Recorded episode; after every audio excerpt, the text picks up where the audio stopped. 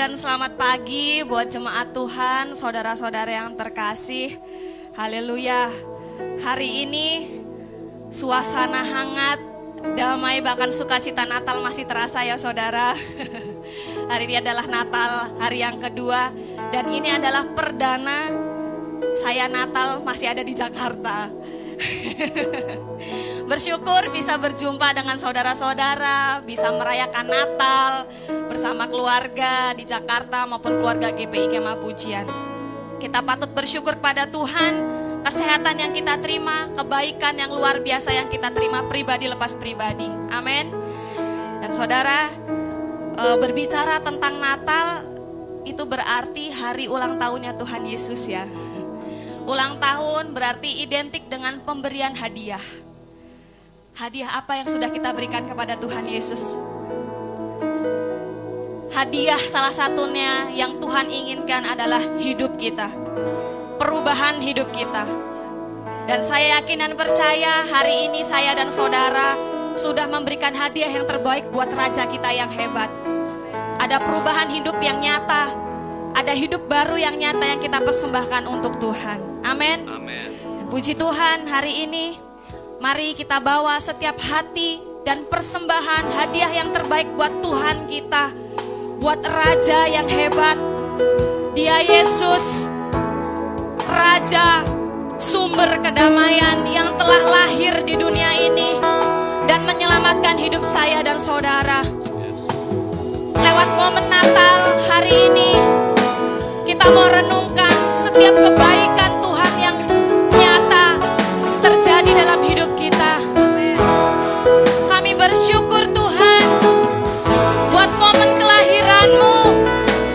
buat kehadiranmu di dunia ini Tuhan,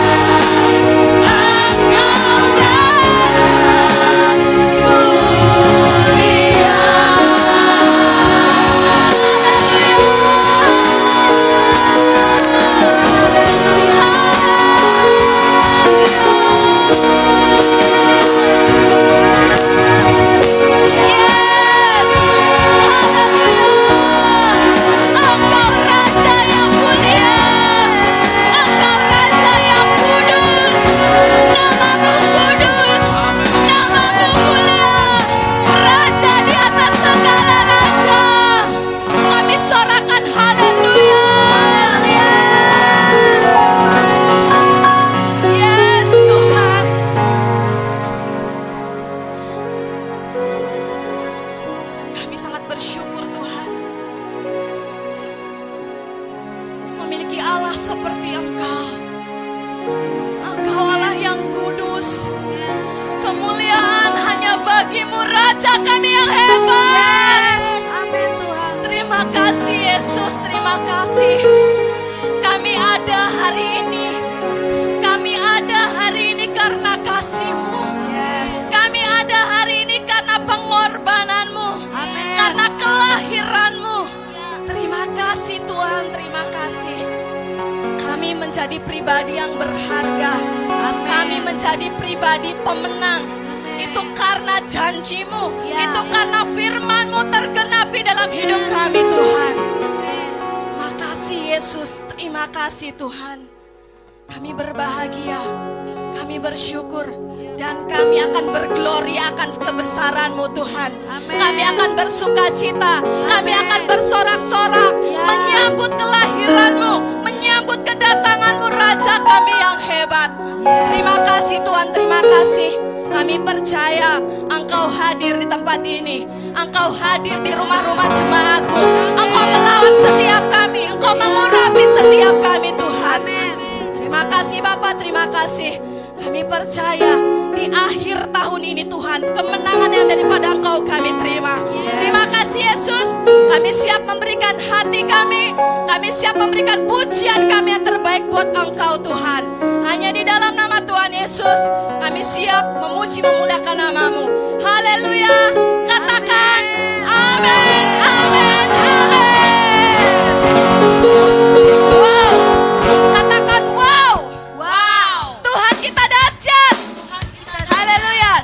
Hadirat Tuhan saudara boleh duduk. Kita mau datang memberi pujian kita yang terbaik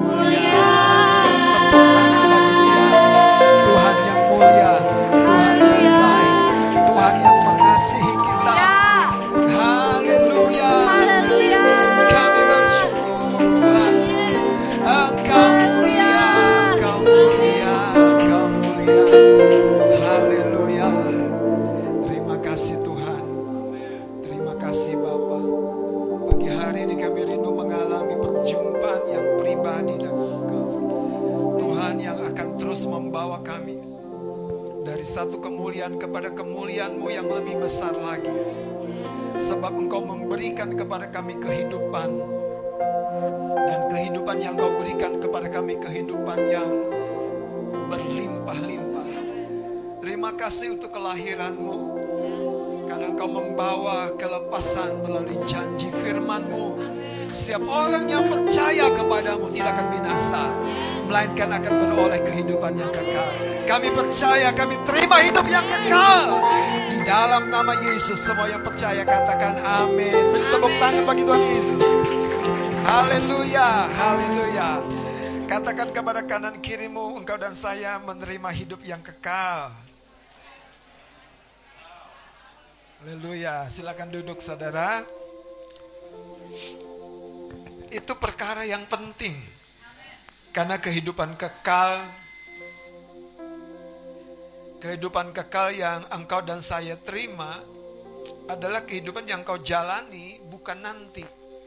Tapi ketika engkau sedang ada di muka bumi ini, kehidupan kekal itu, kehidupan ilahi itu, kehidupan yang Tuhan Yesus sudah sediakan, kehidupan yang Tuhan Yesus sudah peroleh melalui kemenangannya di kayu salib adalah kehidupan yang diberikan menjadi sebuah milik yang kau terima secara cuma-cuma. Amin. Nah, saudara, kita bersyukur bahwa Natal ini akan membawa satu pesan yang mengingatkan kita bahwa pandemik ini tidak perlu kita besar-besarkan. Ya, kalau engkau dan saya masih boleh bertemu, kita boleh beribadah semua karena Tuhan mau membawa kita tidak terkungkung dengan berbagai sebuah berita, sebuah image yang menakutkan, mengkhawatirkan. Tetapi engkau dan saya memiliki satu kehidupan yang di dalam kehidupan itu ada pengharapan yang pasti. Haleluya. Ya, puji Tuhan. Mari kita akan lihat dari Matius pasal yang ke-21. Kita akan belajar dengan satu tema. Bagaimana mengakhiri lebih kuat daripada kita memulainya. How to finish stronger than you start. Matius 21 ayat 28.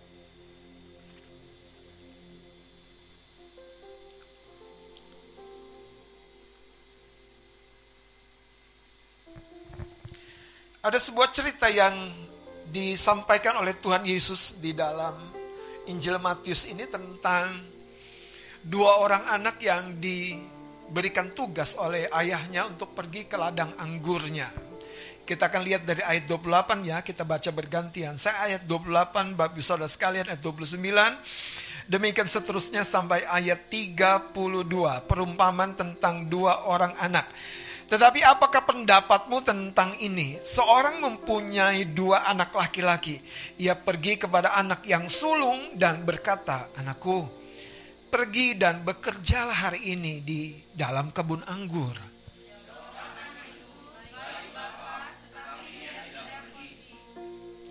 Lalu orang itu pergi kepada anak yang kedua dan berkata demikian juga. Dan anak itu menjawab, Aku tidak mau. Tetapi kemudian ia menyesal lalu pergi juga.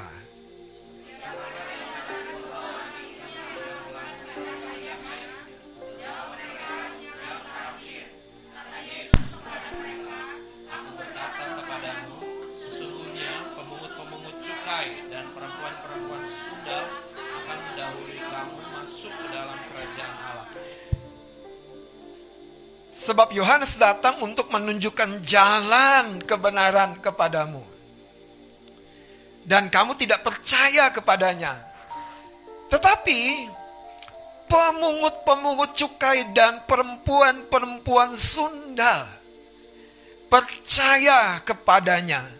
Dan meskipun kamu melihatnya, tetapi kemudian kamu tidak menyesal dan kamu tidak juga percaya kepadanya. Saudara, kisah ini sering kali menjadi satu panutan di dalam Alkitab yang Yesus pakai tentang Betapa sering kali saudara Israel, umat pilihan Allah yang pertama-tama sebetulnya dipilih dan ditebus secara lahiriah. Mereka dibawa keluar dari Mesir. Mereka ditebus dari rumah perbudakan. Di Mesir itu mereka uh, jadi budak, di, di, ditugaskan untuk bekerja secara paksa. Dan ketika mereka ditebus, dibawa keluar oleh Musa dalam dalam rencana Tuhan menuju sebuah tanah perjanjian, tanah Kanaan. Itu gambaran engkau dan saya yang hari ini dibawa keluar, ditebus oleh Tuhan dari dosa kepada kehidupan yang kekal. Pertanyaannya, apakah kita saudara uh, percaya? Percaya. Coba kita lihat pada ayat yang ke-28. Tuhan kita memulai dengan sebuah ungkapan yang dekat sekali. Dia berkata begini, tetapi apakah pendapatmu? Yesus sering kali bicara ke hati kita. Jadi biarkan hati kita yang memberi pendapat. Bukan hanya dia yang menyampaikan banyak hal. Dan ini sebetulnya saudara yang yang menjadi kekuatan dari kebenaran Injil itu sendiri. Kenapa? Karena Injil bukan kebenaran yang jauh, tapi kebenaran yang begitu dekat di hati. Ketika engkau percaya, engkau akan mengalami dan melihatnya. Tapi sayangnya hidup ini saudara, sudah terbentuk begitu rupa supaya engkau dan saya tidak boleh cepat percaya kalau belum ada buktinya, jangan percaya. Kalau belum ada hasilnya, jangan percaya. Tapi justru Tuhan menekankan pada akhir daripada perikop ini, pemungut-pemungut cukai yang tidak belajar agama, perempuan-perempuan sundal yang tidak belajar Alkitab, yang bukan tempatnya di gereja percaya kepada berita yang disampaikan oleh Yohanes Pembaptis. Tetapi, coba lihat saudara. Ayat yang ke-32, coba perhatikan. Karena ini Tuhan memberikan kontradiksi. Jadi kehidupan itu bukan seberapa banyaknya engkau dan saya tahu. Tapi ketika berita disampaikan, engkau percaya, engkau tangkap saudara dan karena iman, karena kepercayaanmu itu, berita yang disampaikan kepadamu akan mendatangkan keajaiban, akan mendatangkan hasil. Karena berita yang disampaikan itu, Yesus anak Daud telah lahir. Gembala-gembala di padang penggembalaan percaya. Dan mereka berbondong-bondong meninggalkan dombanya dan mengunjungi bayi yang baru lahir itu percaya. Dan mereka mengalami kelahiran Kristus di hati mereka karena mereka percaya. Orang majus, saudara. Hanya melihat sebuah tanda di langit bintang. Tapi percaya dan mengikuti. Ayat 32. Yohanes datang untuk menunjukkan jalan kebenaran kepadamu. Ini Yesus mengutip sebuah kisah di mana Yohanes Pembaptis berkhotbah dan menyampaikan jalan kebenaran. Kita dapat temukan di dalam Matius pasal 3 ya. Dan kamu tidak percaya kepadanya, tidak percaya kepada Yohanes Pembaptis. Tetapi pemungut-pemungut cukai dan perempuan-perempuan sundal percaya. Percaya. Bagaimana di akhir tahun ini kalau kita lihat berapa banyak hasil yang telah kita capai. Kemajuan berapa banyak yang kita telah hasilkan. Kadang-kadang kita berkata, Tuhan aku kok masih begini-begini aja. Statusku kok masih begini-begini aja. Status yang mana coba colek kanan kirinya. status yang mana gitu. Saudara, ini berita baiknya. Tuhan yang merubah perempuan-perempuan Sunda, Tuhan yang merubah pemungut-pemungut cukai, dia Tuhan yang sama yang mampu dan mau merubah hidup kita, katakan amin. Dan dia sedang melakukan prosesnya melalui berita Injil yang dia sampaikan. Ketika engkau menangkapnya seperti perempuan Sunda dan pemungut cukai, percaya terjadi sesuatu dalam hidup mereka. Saudara, ini menarik sekali. Kenapa? Karena banyak orang memulainya dengan begitu antusias. Memulainya dengan begitu menggebu-gebu. Tetapi ketika saudara menjelang garis akhir, menjelang garis finish, kita seperti kehilangan antusias kita. Kenapa saudara? Karena sepertinya berita yang kita percayai itu belum mendatangkan hasil. Saudara justru pada cerita sederhana ini Tuhan mau menunjukkan rahasianya. Kenapa kita tidak mengalami sebuah campur tangan Tuhan? Karena kita belum mencapai satu kualitas hati, satu keadaan hati yang percaya. Kenapa kita belum mengalami satu kualitas hati, keadaan hati yang percaya? Karena kita belum bertobat. Kita belum berbalik dari jalan kita. Kita mau mengandalkan Tuhan, tapi ketika kesusahan datang, pikiran-pikiran manusia daging kita yang terus-menerus menggerakkan kita. Kita tidak meluangkan waktu, saudara, dengan dengan sungguh-sungguh sebagai sebuah bukti bahwa kita berubah mencari Tuhan. Baik, mari kita melihat ayat yang ke-29. Jawab anak itu, baik Bapak. Jadi kan bapaknya bilang sama si sulung, sulung pergi dulu bekerja hari ini di kebun anggur. Baik Bapak. Tetapi ia tidak tidak pergi.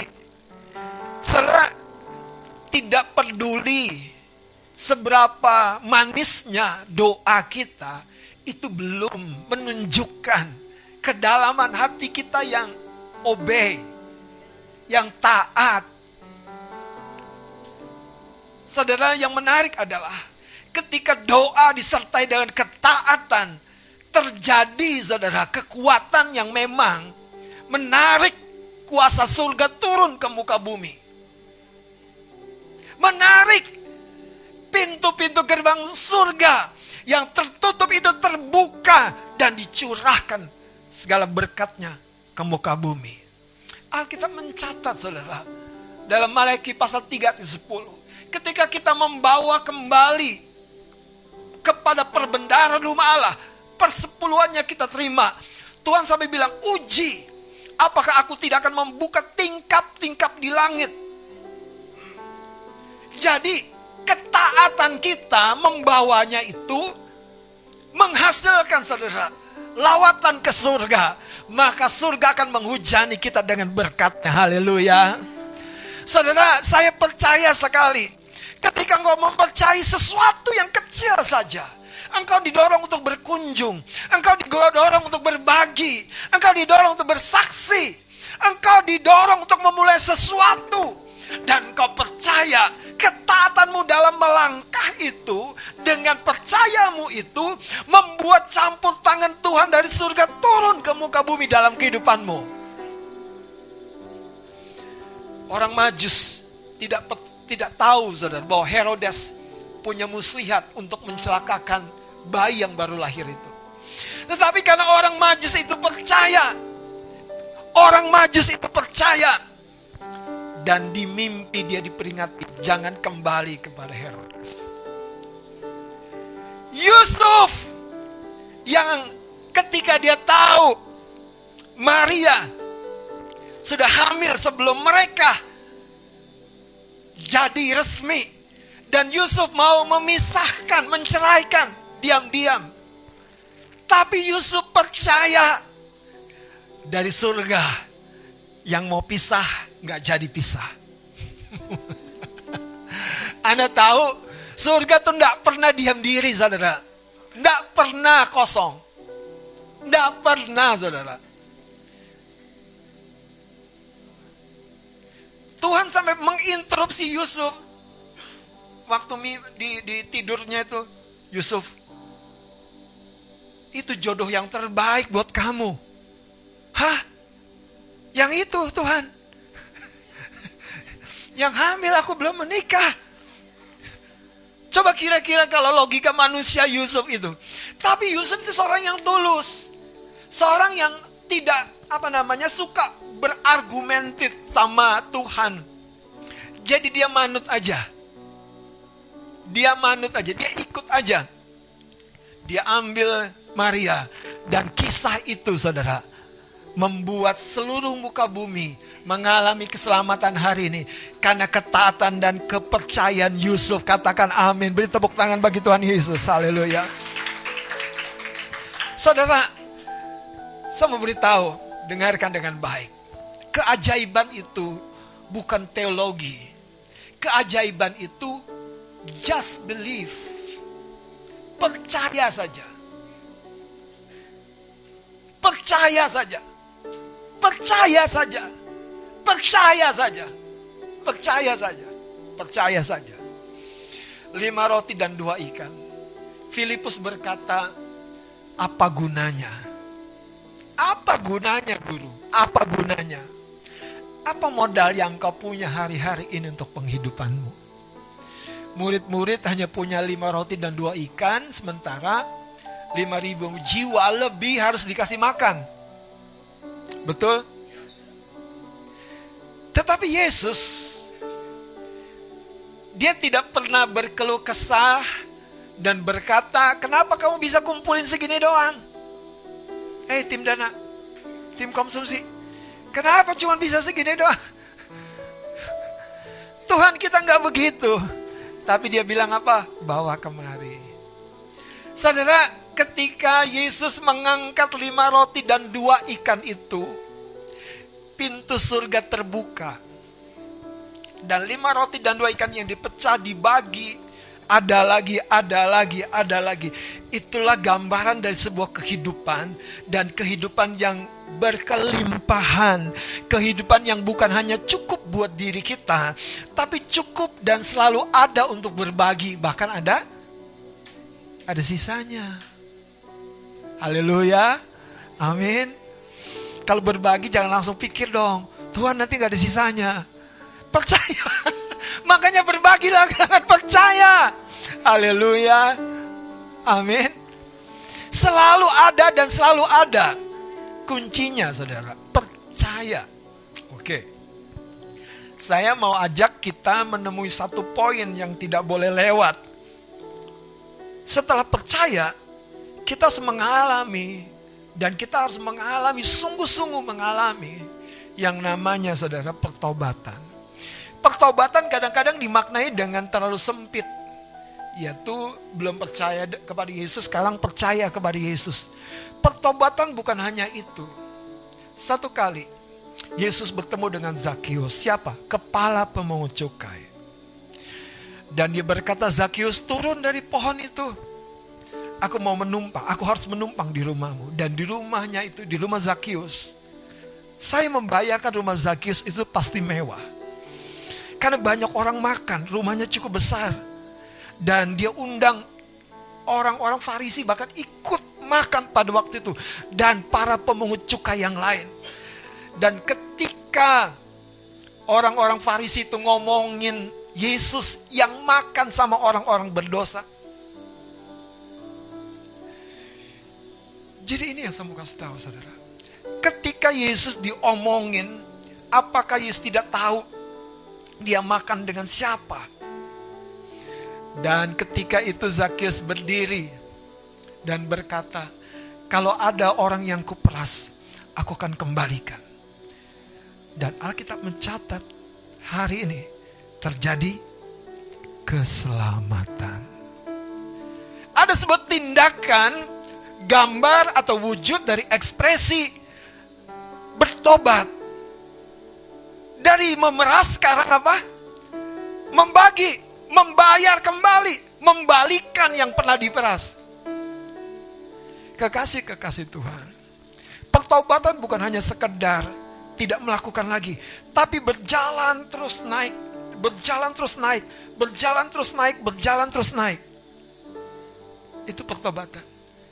Hari ini kalau mungkin Tuhan bicara tentang kehidupan doamu, tentang persekutuan pribadimu dengan Tuhan, ayo kita bertobat. Naik terus, naik terus ke gunung kudusnya Tuhan. Naik terus, naik terus.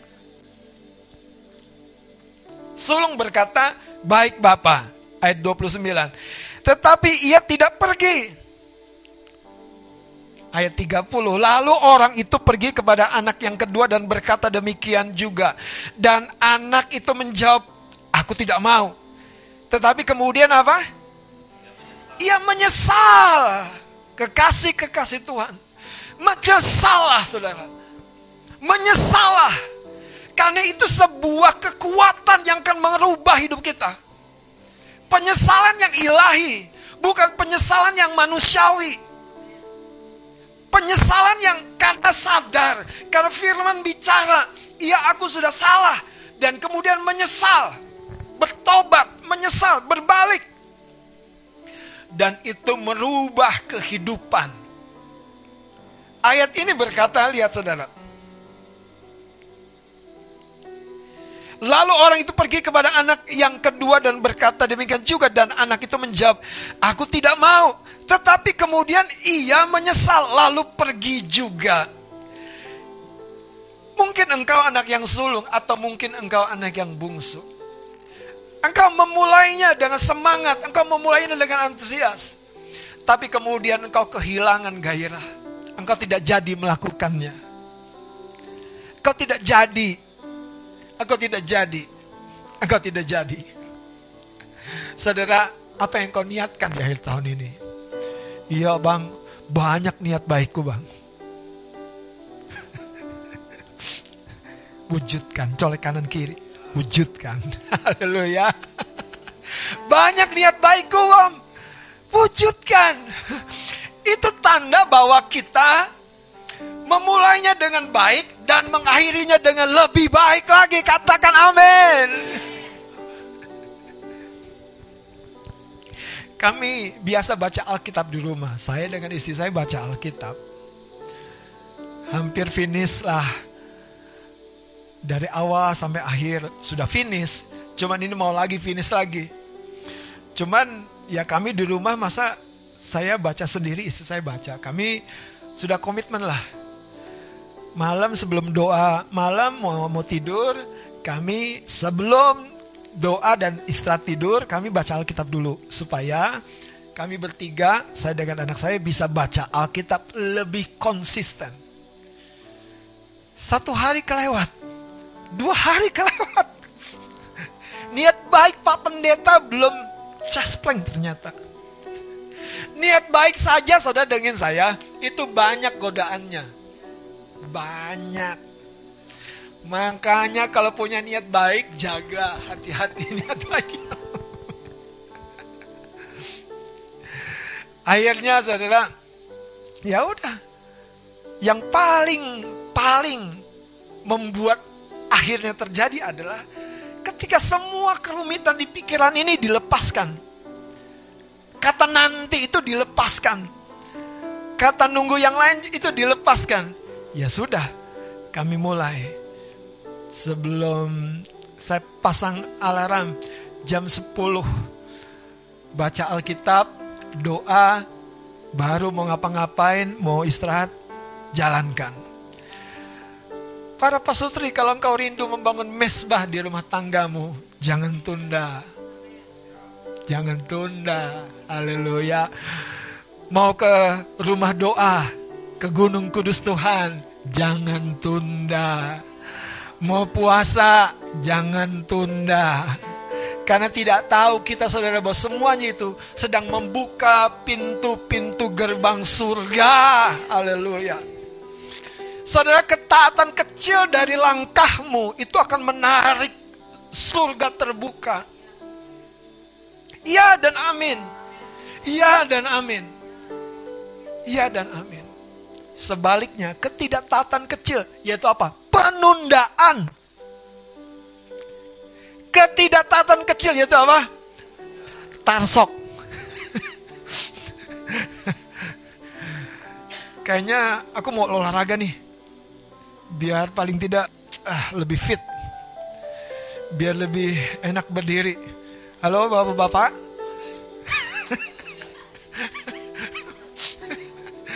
Tapi kemudian eh, datanglah anak-anak kita, datanglah istri kita. Jangan salahkan mereka loh.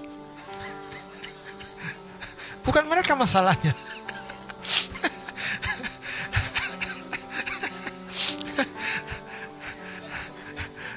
Datanglah kerabat kita yang open house. Kemudian kita tanggalkan semua niat baik kita. Dan anehnya, saya suka bilang, ketidakteraturan itu kok jadi teratur ya? Ketidakteraturan yang teratur. Akhirnya rusak semua niat baiknya, saudara.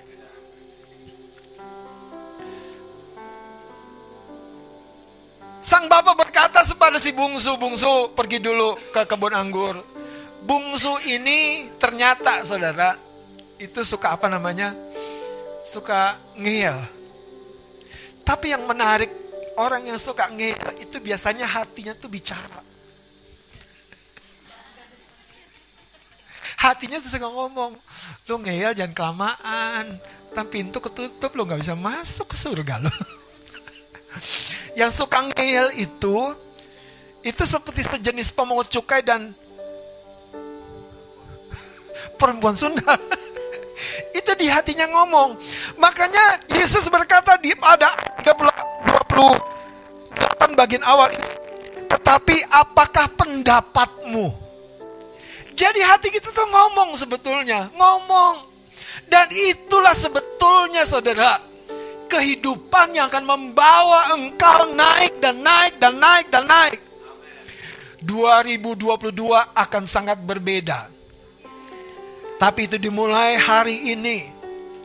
Masa depan itu sebetulnya adalah apa yang kita lakukan kepada hidup kita hari ini.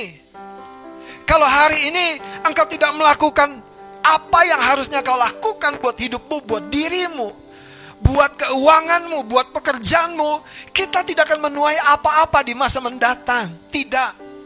Yang kita tabur hari ini kita akan tuai esok. Tapi kalau kita tidak menabur apa-apa kepada tubuh kita, kesehatan kita, kita tidak menabur apa-apa kepada jiwa kita, pikiran kita, perasaan kita, kita tidak menuai apa-apa daripadanya. Dan ketika kita tidak menuai apa-apa, Tuhan berkata, bukan aku yang tidak memberkatimu. Bukan aku yang tidak memberkatimu. Saudara, bukan Tuhan yang tidak memberkatimu. Bukan sama sekali. Bukan sama sekali. Lihat cerita ini saudara ayat 31. Siapakah di antara kedua orang itu yang melakukan kehendak ayahnya? Jawab mereka. Waduh, paduan suara mereka. Yang terakhir.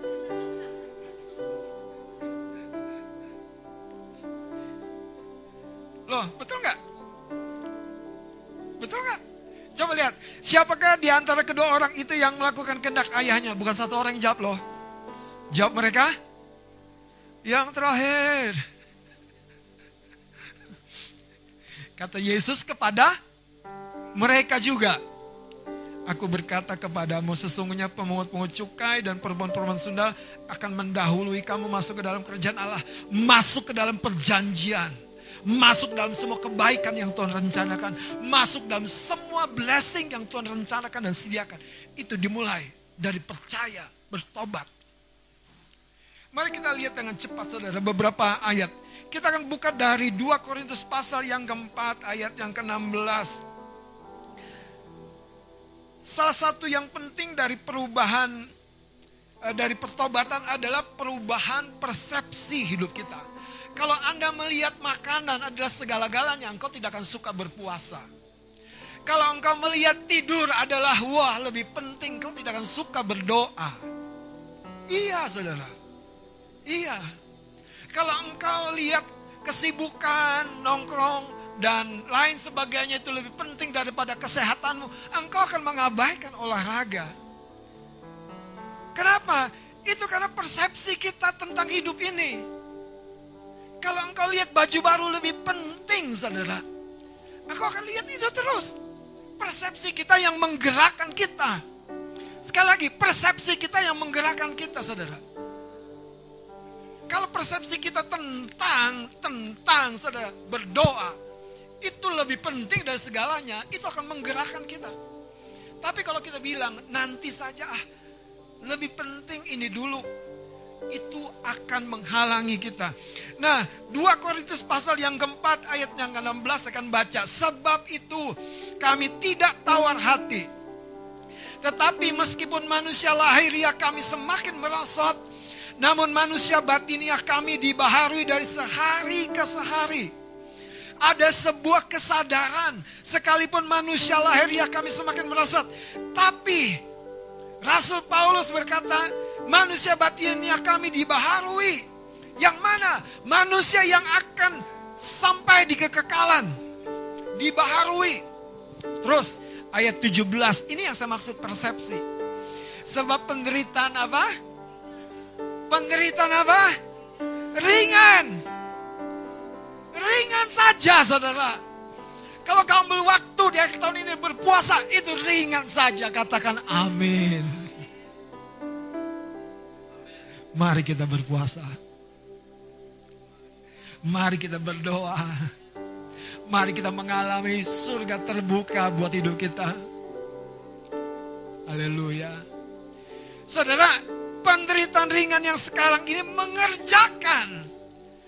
Luar biasa ya. Jadi ini saudara, Rasul Paulus tahu bahwa pengorbanannya yang secara daging, secara lahiriah tidak nyaman, tidak enak, menderita, itu dilihat, itu diterima, itu diyakini hanya ringan saja. Sebaliknya dia berkata, mengerjakan bagi kami kemuliaan kekal yang melebihi segala-galanya jauh, jauh, apa? Lebih besar daripada penderitaan kami. Saudara, perbaiki persepsi kita. Mari sekarang lihat Filipi pasal yang ketiga. Orang-orang yang mau sukses dalam hal apa pun yang kau cita-citakan, rindukan, bertobat. Yang pertama, perbaiki persepsimu. Kalau Anda mau sukses membangun hidup yang sehat, perbaiki persepsimu tentang olahraga.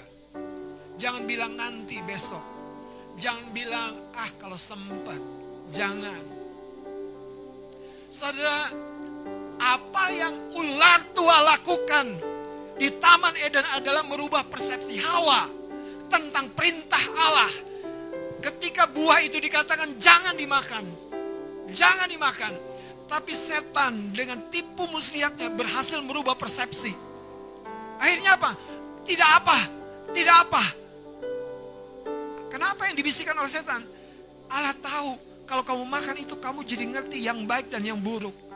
Ketika itu mulai masuk di pikiran mereka, Hawa kehilangan saudara. Hatinya yang terus sebetulnya terhubung kepada Tuhan. Hatinya mulai terhubung dengan pesan si ular itu.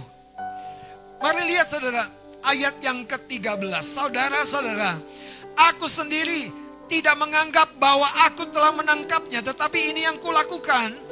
Aku melupakan apa yang telah di belakangku dan mengarahkan diri kepada apa yang di hadapanku. Mas Adit boleh baca selanjutnya ayat 14.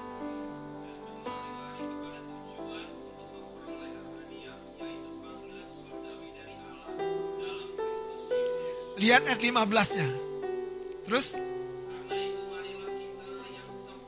Hah? Berhenti. Apa yang dimaksud kita yang sempurna berpikir demikian? Ternyata masalah kita tuh sering kali di persepsi. Cara berpikir kita. Kalau Anda mulai membiasakan terlambat, enggak apa-apa. Anda mulai menyerap itu ke dalam sistem tubuhmu. Waktu masih panjang kau akan selalu berkata nanti. Udah mepet, masih diizinkan Udah terlambat. Puji Tuhan masih ada bangku. Puji Tuhan, bangku yang biasa aku duduk, nggak ada yang duduk. Saudara dengerin saya, itulah cara-cara dunia dan cara setan. Membius engkau dengan pikiran-pikiran mafia yang lebih rendah dari yang seharusnya. Yang lebih rendah dari yang seharusnya. Tuhan memanggil kita jadi pelita di atas kaki Dian. Jadi sebuah contoh, jadi sebuah panutan. Kita dipanggil untuk jadi sebuah model. Katakan haleluya. Tepuk bawah kanan kirinya dong. Engkau dan saya model. Model. Model.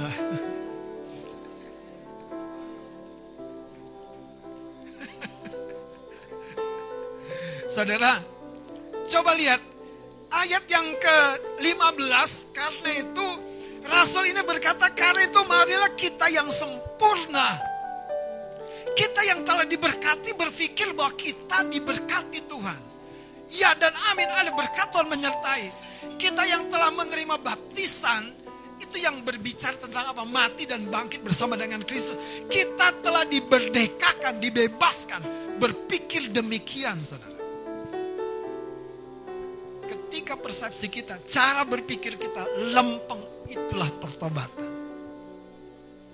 Itulah pertobatan saudara.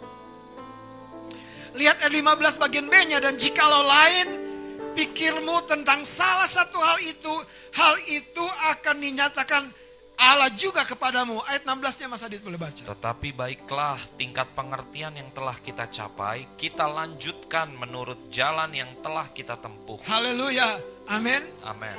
Saudara, mari kita lihat bahwa mengikut Yesus adalah pembalikan persepsi. Mengikut dunia sekarang mengikut Yesus. Dulu cinta dunia, sekarang cinta Yesus. Dulu cinta perkara-perkara dunia, sekarang cinta perkara-perkara surgawi. Yaitu, rugi nggak apa-apa. Tapi orang lain diberkati, orang lain diselamatkan. Kalau dulu, saudara, enak aja gue rugi. Enak aja gue disalahin. Enak aja.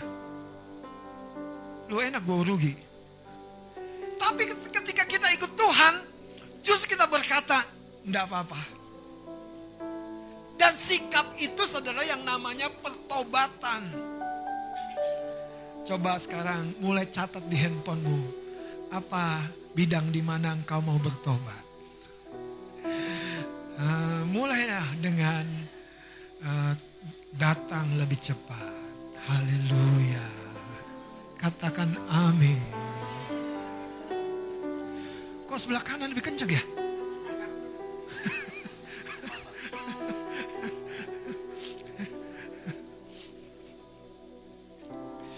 Biasanya memang para pelayan Tuhan itu lebih tersentuh.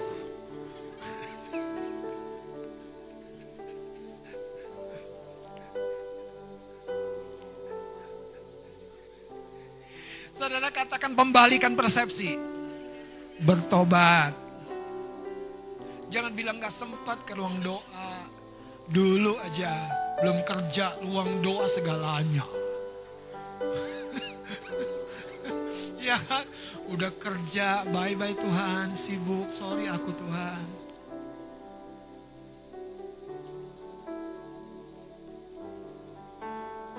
Saya kadang-kadang seneng loh kalau dikunjungi oleh jemaat loh di rumah. Tapi dengerin, jangan hari raya. Kenapa? Kalau jemaat yang datang bukan hari raya, itu tandanya dia pengen dengar nasihat. Sorry, dengar baik-baik ya. Kalau jemaat yang datang bukan hari raya, itu tandanya dia pengen dengar nasihat. Kalau datangnya hari raya,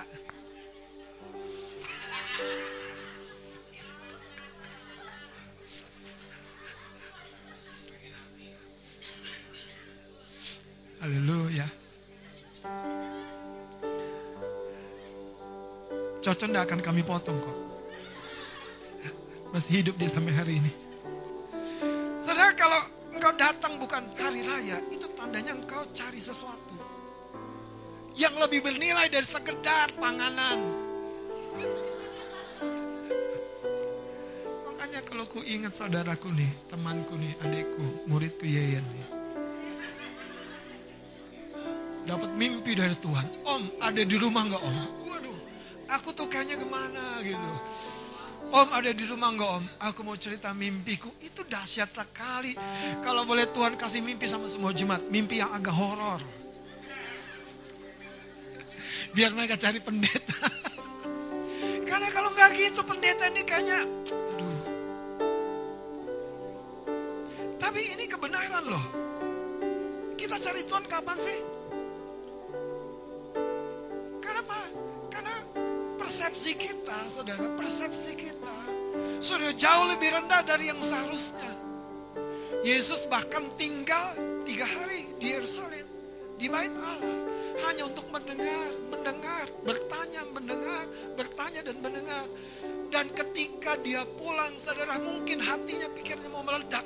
Karena dia tahu kebenaran itu memerdekakan dia.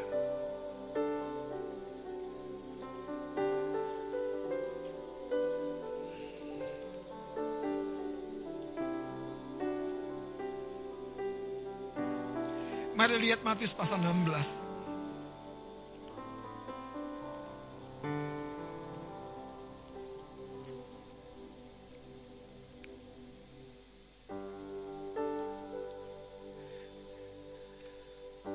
Mari kita akan bangkit berdiri.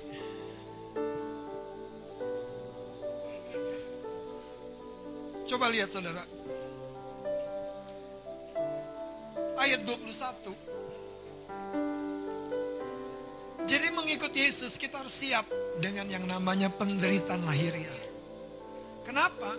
Karena tubuh manusia daging kita nggak suka diajak doa, nggak suka diajak taat, nggak suka, saudara, nggak suka. Tapi demi kasih Tuhan, kita harus bersedia menyalipkan. Dan dengan cara itu, Tuhan akan membuka tingkap-tingkap di langit dan menggenapkan semua perjanjiannya. Lihat ayat 21 dari Matius pasal 16. Sejak waktu itu Yesus mulai menyatakan kepada murid-muridnya bahwa ia harus pergi ke Yerusalem dan menanggung banyak penderitaan dari pihak tua-tua, imam-imam kepala dan ahli-ahli Taurat. Lalu apa? Dibunuh dan dibangkitkan pada hari yang ketiga. Selanjutnya, tetapi Petrus menarik Yesus Menarik. Yesus ke samping dan menegur dia katanya Tuhan kiranya Allah menjauhkan hal itu. Rohani sekali bahasa Petrus. Hal itu sekali-kali takkan menimpa engkau. Lanjutkan. Maka Yesus berpaling dan berkata kepada Petrus, Enyahlah, saudara lihat apa yang membuka pintu bagi setan, bagi iblis mencoba dan menggoda kita. Keinginan rasa amanmu, rasa nyamanmu, itu membuka pintu. Waktu kita tidak bersedia, saudara, untuk memasuki kemuliaan yang diawali dengan penderitaan. Lihat ayat ini. Berkata kepada Petrus 23, Enyahlah iblis, engkau satu batu sandungan bagiku. Apa artinya? Ini yang menghalangi kita kepada penggenapan. Ada batu yang membuat kita tersandung. Kita memulainya tapi tidak bisa mengakhirinya dengan lebih baik, lebih kuat. Saudara, hari ini hanya butuh sederhana. Rubah mindsetmu, rubah persepsimu. Engkau melihat hari Sabtu sebagai hari doa, bukan hari me time-mu. Ya me time dengan Tuhan lah. Nah kalau kita ngomong emang doa berapa jam sih? Sisanya masih banyak, Anda mau ke mana, mau nonton, mau ngapain, masih banyak. Makanya keberhasilan engkau dan saya mengikut Tuhan itu dimulai waktu engkau melepaskan persepsi-persepsi yang lama, persepsi-persepsi dunia. Lanjutkan saudara. Sebab engkau bukan apa? Memikirkan apa yang Ya, dipikirkan Allah, apa yang kita pikirkan? melainkan apa yang dipikirkan Melainkan apa yang dipikirkan manusia. manusia. Selanjutnya,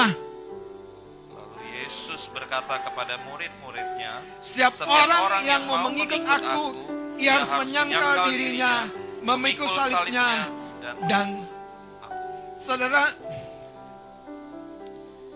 kenapa kita mengejar apa yang dunia tawarkan? Di hati kita ini terkadang kita tidak tahu ada luka, ada lobang, ada kebutuhan yang sebetulnya itu merupakan tipu daya setan. Ketika setan ngomong kepada Hawa, itu kebutuhan yang ini bahasa saya ya, kebutuhan yang ilusi. Kenapa saya katakan ilusi? Uang semua sudah ada buat Adam dan Hawa. Semua sudah tersedia. Kenapa Adam dan Hawa tidak tidak aman, tidak nyaman bersama dengan Tuhan? Kenapa? Karena bisikan setan. Bisikan si ular itu. Hari ini jangan biarkan hidupmu lebih rendah daripada seharusnya. Akhiri tahun ini dengan lebih kuat. Akhiri tahun ini dengan lebih kuat. Saudara, si sulung berkata, yes father. Namun di hatinya, no. Aku lebih suka sama teman-temanku. Aku menongkrong-nongkrong, ngopi-ngopi, main-main. Sementara di hatimu sudah berdetak. Sebentar lagi tutup tahun. Aku belum melakukan apa yang aku janjikan sama Tuhan. Si bungsu, pergi dulu kamu. Tapi dia spontan berkata, enggak, ngapain. Tapi hatinya, saudara, hatinya yang lembut. Hatinya yang lembut itu bicara. Ya Bapak, dan menyesal. Dan pergi juga. Saya percaya hari ini Tuhan bicara di hati kita. Di hati kita. Surga akan terbuka. Dan mencurahkan berkatnya. Menggenapi janjinya bagi engkau dan saya. Mari kita berdoa. Katakan, oh Tuhan Yesus, oh Tuhan Yesus, kerinduan hatiku. Oh Tuhan Yesus, kerinduan hatiku. Mutiara tak ternilai harta milikku. Keindahanmu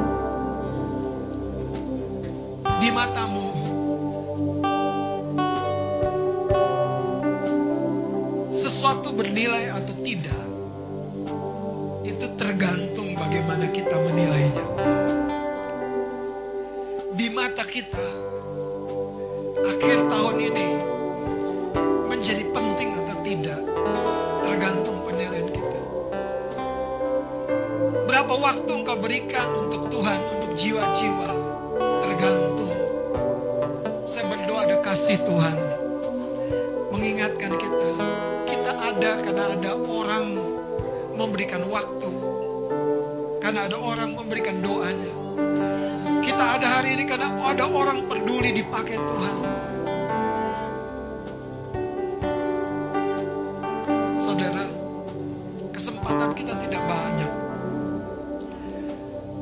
Kenapa si bungsu dipakai Tuhan dengan sebuah kalimat yang sederhana? Menurut kalian, menurut kamu, siapa yang melakukan kehendak Bapa? Bukan yang memulai dengan luar biasa, tapi mengakhirnya dengan lemah. Tapi bahkan yang ketika awal-awalnya kita susah, kita males. Tapi jatuh cinta sama Tuhan mengubahkan segalanya.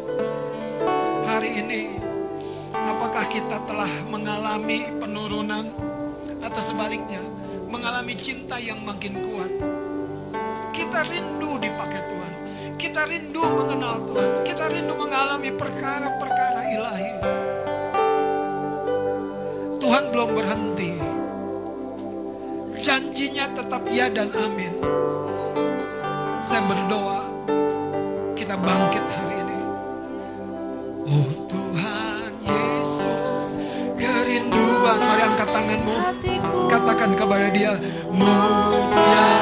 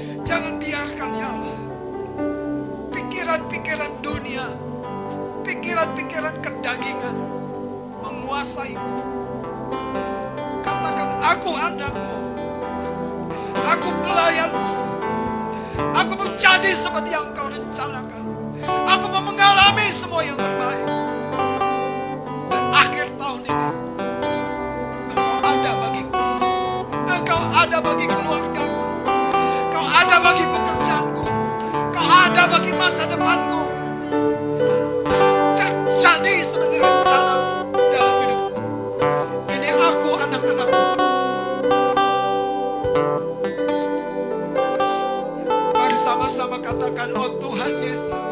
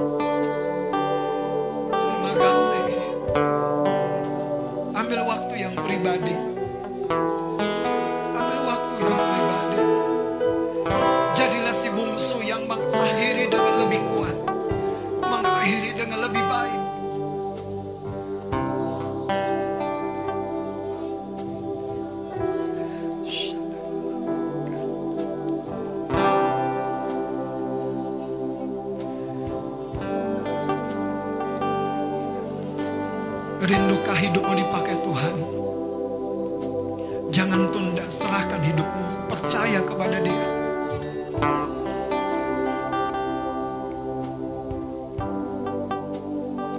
Percaya kepada Dia, percaya kepada Dia.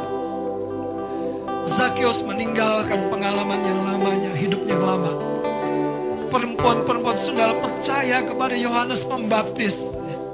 Pengut-pengut cukai mengikut Yohanes Pembaptis.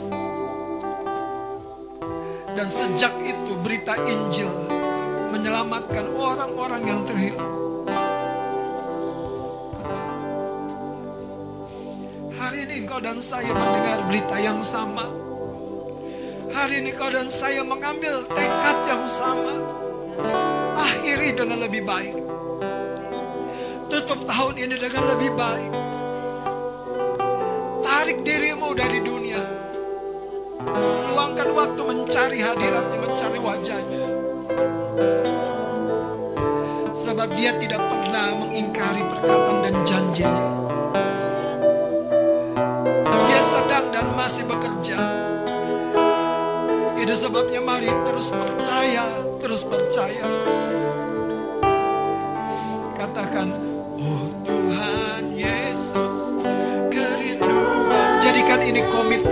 Jadikan tekad kita.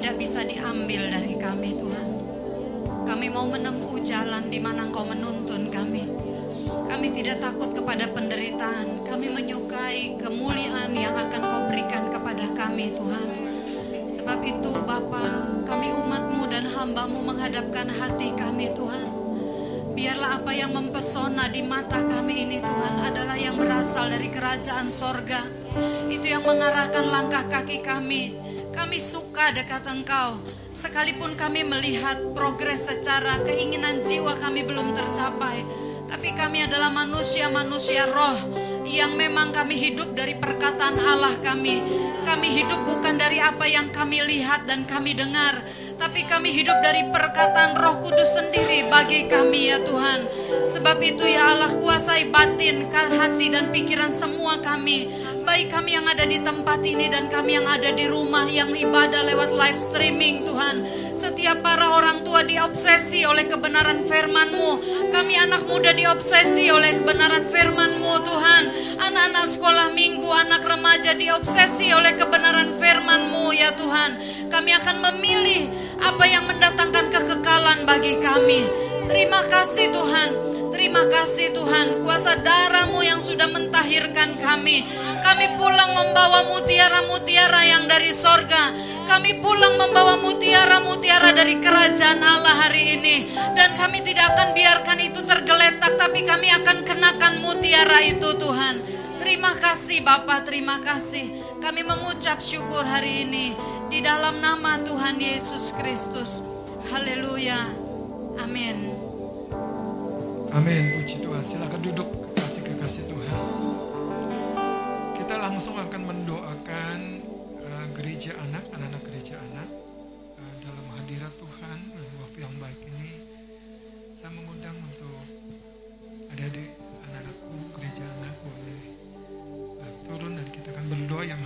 dan yang di rumah siapkan uh, waktumu kita akan berdoa.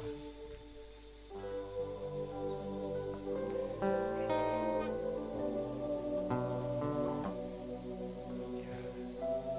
Kalau Bapak Ibu Saudara lihat eh, gereja anak eh, sampai kepada remaja mereka masih ada juga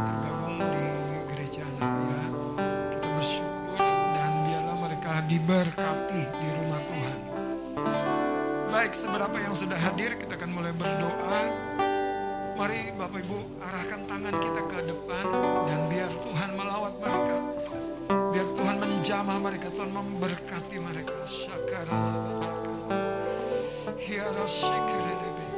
Bukankah engkau Tuhan rindu memberkati anak-anak yang datang pada waktu itu kepadamu. Engkau meletakkan tanganmu kepada mereka, engkau memberkati mereka. Siang hari ini hambamu adalah alat, hambamu adalah alat. Hambamu adalah saluran Tuhan, berkati anak-anakmu nih. Sebagaimana aku menumpangkan tanganku Tuhan, taruhkan berkatmu. Hati yang lapar dan haus cintakan engkau Tuhan, bergelora dalam hati mereka. Di dalam nama Yesus. Sehingga dunia bukan apa-apa bagi anak-anakmu ini. Tapi cinta kepadamu. Hati mereka Tuhan mencari engkau, mengasihi engkau, melayani engkau. Aku melepaskan hikmat akal budi. Hati yang takut akan engkau. Hidup mereka dijagai, disertai oleh Tuhan. Hidup mereka akan mengalami kehadiran Tuhan dari sejak mereka masih muda, masih remaja. Hati mereka diteguhkan akan jalan-jalan yang rencana terjadi. Mereka akan mewarisi kerajaanmu sendiri. Aku berdoa di dalam nama Yesus. Kasih sayangmu melampaui apa yang dunia tawarkan. Apa yang dunia sodor. Berkatmu menyertai anak-anakmu. Pada waktu mereka berbaring, berbicaralah kepada mereka. Pada waktu mereka bersekolah, berbicaralah kepada anak-anakmu ini di dalam nama Yesus. Sebab engkau telah menuliskan segala rencana dan setiap firmanmu bagi mereka. Hidup mereka bukan ada secara kebetulan. Tapi tangan Tuhan akan memelihara menjaga mereka. Sampai kepada penggenapan seluruh maksud dan rencanamu terjadi dalam nama Yesus. Kau memberkati mereka satu-satu kau berkati. Satu-satu kau berkati. Hati mereka kau bawa mengenal dan mengalami kau dalam nama Yesus. Tuhan memberkati, menyertai. Tuhan mengkaruniakan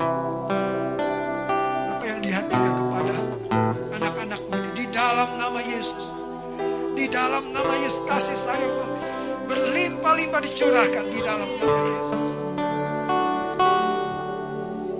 Kita berdoa juga untuk anak-anak yang berada di rumah yang tidak bersama dengan kita di tempat ini. Bapak, sebagaimana aku mengarahkan tangan ini kepada mereka, tumpangkan tangan ini kepada anak-anakmu di mana pun mereka berada. Di rumah mereka masing-masing. Tuhan Roh Kudusmu tidak terbatas di ruang, waktu, dan tempat. Jamah dalam nama Yesus. Teguhkan mereka, teguhkan mereka. Kasih dan kuasamu tercurahlah dalam nama Yesus. Tercurahlah dalam nama Yesus. Segala bentuk tipu daya dunia, tawaran-tawaran dari dunia. Ditahirkan, dibersih, dibasuh, dibersihkan dalam nama Yesus. Hati yang limpah dengan syukur, kasih kepadamu diberikan. Terima kasih Bapak, terima kasih. Anak-anak sekalian, ikuti doa ya Tuhan Yesus. Engkaulah permata yang sesungguhnya. Engkaulah harta yang terindah.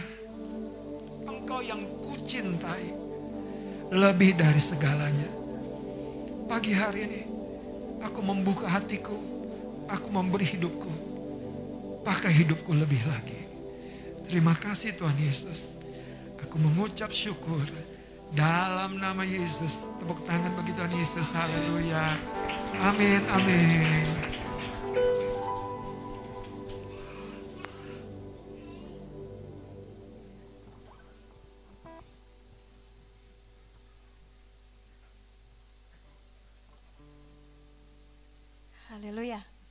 Tuhan Yesus memberkati anak-anak sekolah minggu.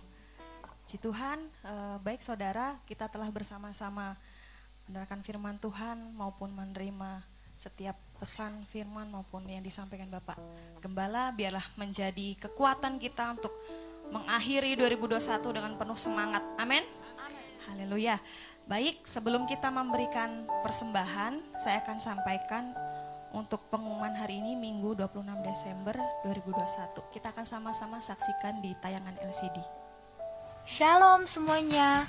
Berikut informasi kegiatan GPI Kemah Pujian. Yang pertama, akan diadakan doa tutup tahun di hari Jumat tanggal 31 Desember 2021 pukul 7 malam di sekretariat gereja kita.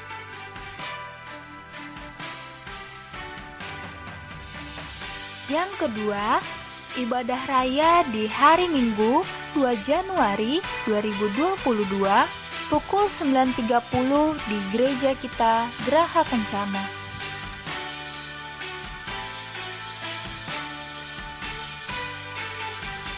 untuk awal tahun 2022.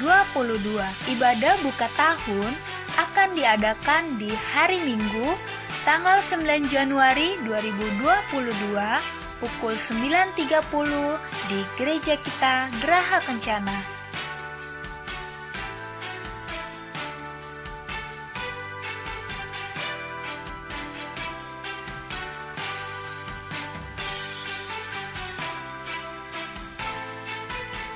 Selamat Natal 2021 dan selamat tahun baru 2022. Tuhan Yesus memberkati. Amin. Beri kemuliaan buat Tuhan, saudara. Artis kita ini ya, suaranya familiar sekali. Tiap minggu selalu ada. Haleluya.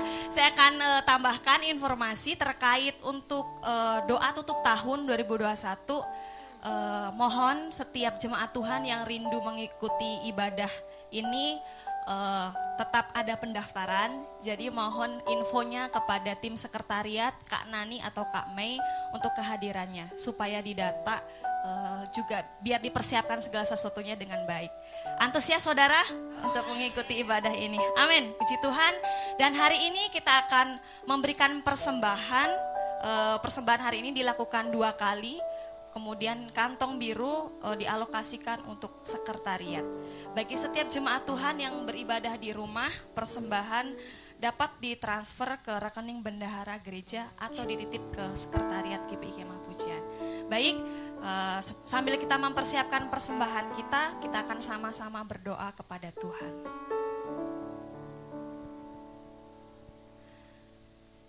Terima kasih Tuhan Yesus untuk setiap berkat yang telah kami terima lewat orang-orang yang Tuhan percayakan dalam hidup kami. Kami bersyukur kami tidak pernah kekurangan tetapi kami selalu melimpah dengan berkat daripada Engkau. Dan hari ini waktunya untuk kami dapat mengembalikan setiap apa yang telah kami terima dari Engkau lewat persembahan kami. Kami percaya Tuhan yang telah kuduskan dan sucikan menjadi uh, kemuliaan untuk namamu untuk perpanjangan pelayananmu di gereja tempat ini. Terima kasih Tuhan Yesus yang memberkati para pelayan Tuhan yang mengedarkan maupun mengelola berkat Tuhan melimpah atas hidup mereka. Terima kasih Yesus, kami siap memberikan dengan sukacita. Di dalam nama Tuhan kami telah berdoa dan mengucap syukur. Haleluya. Amin. Sambil kita memberikan persembahan, kita angkat pujian yang berkata, kita sorga bergema.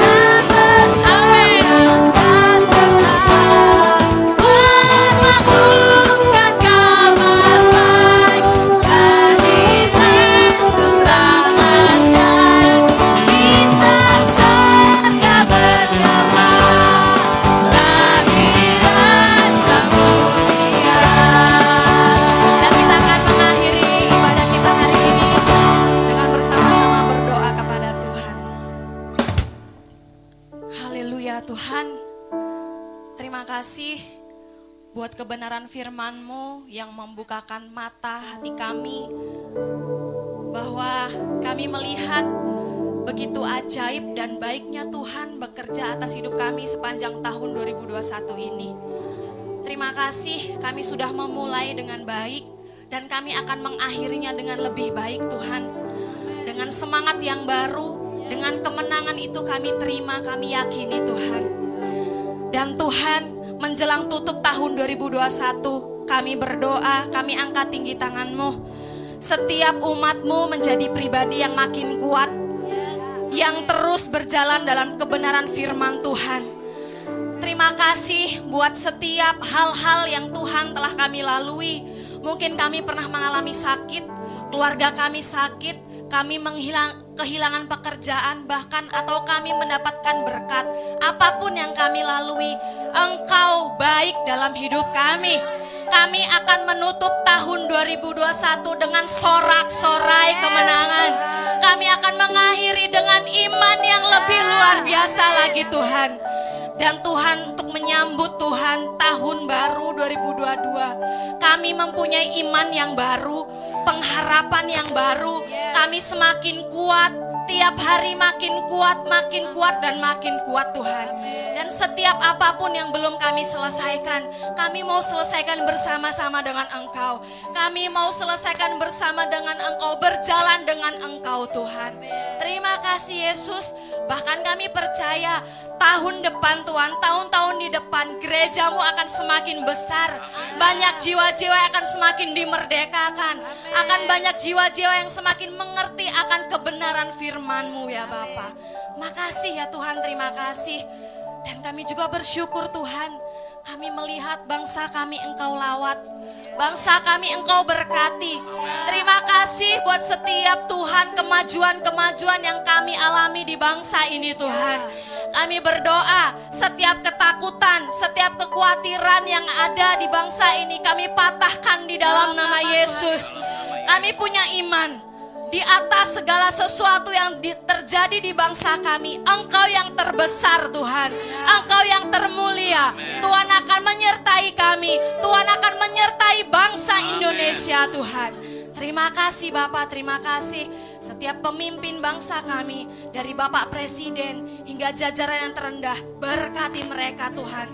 Beri kekuatan, beri kesehatan sehingga apa pun yang mereka putuskan itu sesuai dengan kebenaran firman-Mu. Terima kasih Bapak, terima kasih.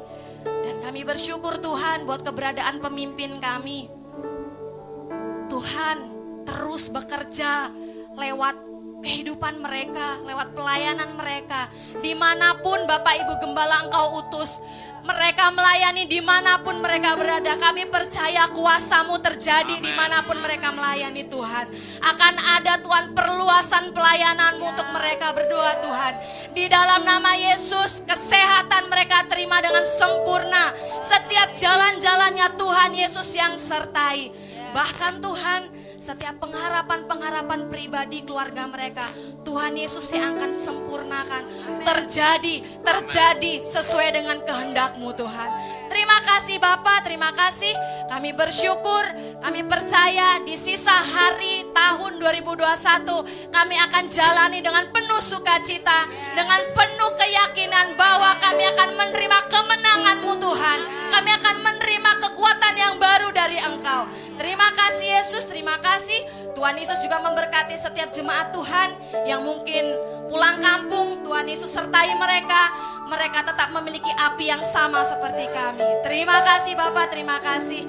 Dan di akhir ibadah kami hari ini, kami akan sama-sama terima berkat daripada Engkau melalui Bapak Gembala.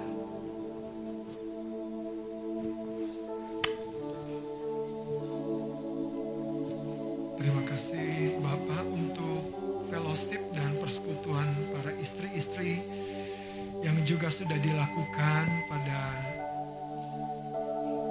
Sabtu yang lalu, pada beberapa hari yang lalu. Tuhan terima kasih Engkau yang menolong kami semua lebih baik lagi dan lebih baik lagi. Dan biarlah oleh gairah kerinduan yang baru, kami akan terima blessing yang melimpah hidup kami akan dibawa naik makin tinggi Dan kami menerima semua yang kau rencanakan. Tergenapi. Tergenapi. Kekasih-kekasih Tuhan mari angkat kedua belah tanganmu dan percayalah.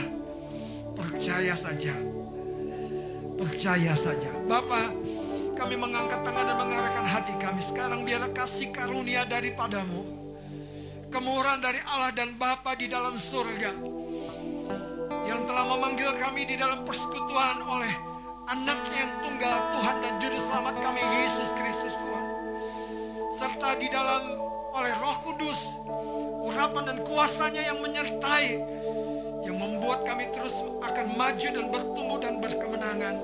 Kami terima Tuhan di akhir tahun ini bahwa hidup kami makin baik, makin hebat, makin mulia di hadapanmu dan mengenapkan rencanamu sendiri. Terimalah berkat yang berlimpah ini di dalam nama Tuhan Yesus Kristus. Haleluya, semua yang diberkati dan percaya. Katakan sama-sama, amin, amin. Tuhan memberkati. Selamat tes. Selamat Natal dan selamat menyongsong tahun baru 2022.